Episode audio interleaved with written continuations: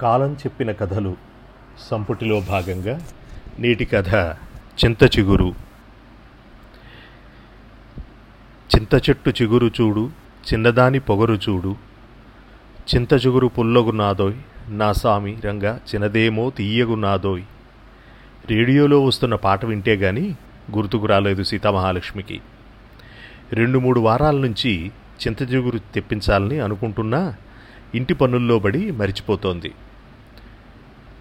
ఒరే వీరేసు ఎల్లుండు మళ్ళీ అయ్యగారి దగ్గరికి వస్తావు కదా డబ్బు కోసం? వచ్చేటప్పుడు చింత చిగురు కోసి పట్టుకురా అంది సీతామహాలక్ష్మి. తమ పొలం చూసే ఉద్ధారకుడు వీరేసుని అలాగేనమ్మా తెస్తాలండి.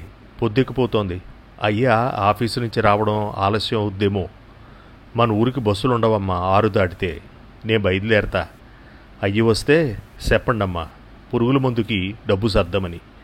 పంట వచ్చాక ఖర్చుల్లో చూసుకోవచ్చు అన్నాడు వీరేసు అలాగే లే వీరేసు నువ్వు మాత్రం వచ్చేటప్పుడు చింతచిగురు మరిచిపోకు. ఎప్పటినుంచో అడుగుతున్నారు మీ అయ్యగారు అంది సీతామహాలక్ష్మి.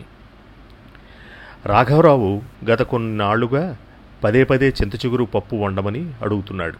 అడిగినప్పుడల్లా సీతామహాలక్ష్మి కుంటిగా ఆట పట్టిస్తూ ఎన్నో నెల అని అడుగుతూ ఉంటుంది. రాఘవరావుకి చింతచిగురు పప్పు అంటే మహాప్రీతి. పిల్లలు తినరాయి. మీ ఒక్కరి కోసమైనా చేస్తాలండి అనేది. ఏది? ఆకుకూరలు తెచ్చే రత్నం ఎన్నిసార్లు చెప్పినా చెప్పింది తప్ప మిగతా అన్ని రకాల ఆకుకూరలు తెస్తుంది ఆయే.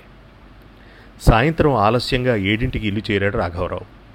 రాగానే కాఫీ ఇస్తూ చెప్పింది వీరేసు డబ్బుల కోసం వచ్చాడని.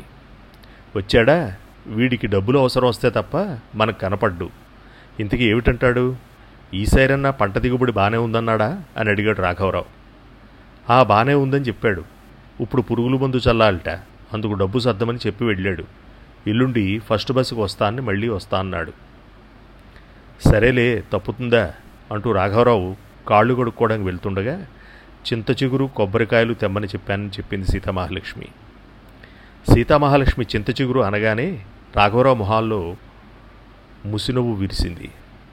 అది చూసి సీతామహాలక్ష్మి అంది చాలా రోజులుగా తీరని కోరికలా మీరు చెవిలో జూరిగిలా అడుగుతూనే ఉన్నారుగా. అదే చింతచిగురు పప్పు కొబ్బరికాయ మామిడికాయ పచ్చడి. మీ కోరిక తీరుద్దామని అంది నవ్వుతూ. భలే దానిబోయ్ నీకు హాస్యాస్పదంగా ఉంది కానీ చింతచిగురులో ఎన్ని పనికొచ్చే లక్షణాలున్నాయో నీకు తెలుసా? అందులో పీచు పదార్థం పుష్కలంగా ఉంటుంది. దీనివల్ల సహజ సిద్ధమైన గుణం దీర్ఘశంఖ బాధల నుండి విముక్తి కలిగిస్తుంది.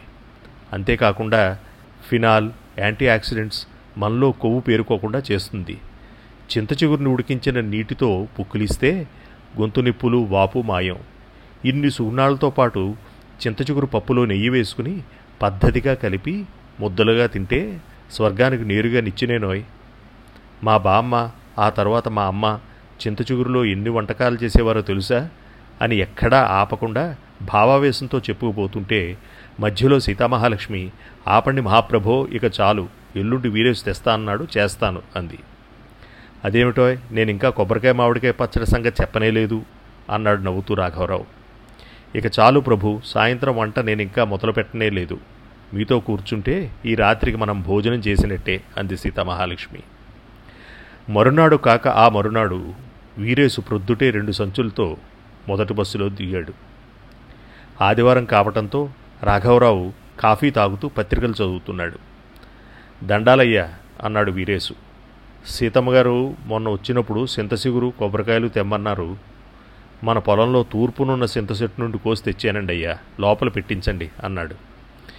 ఇంతలోకి సీతామహాలక్ష్మి లోపల నుంచి వస్తూ ఏమయ్యా వీరేసు వచ్చావా? అని పలకరించింది.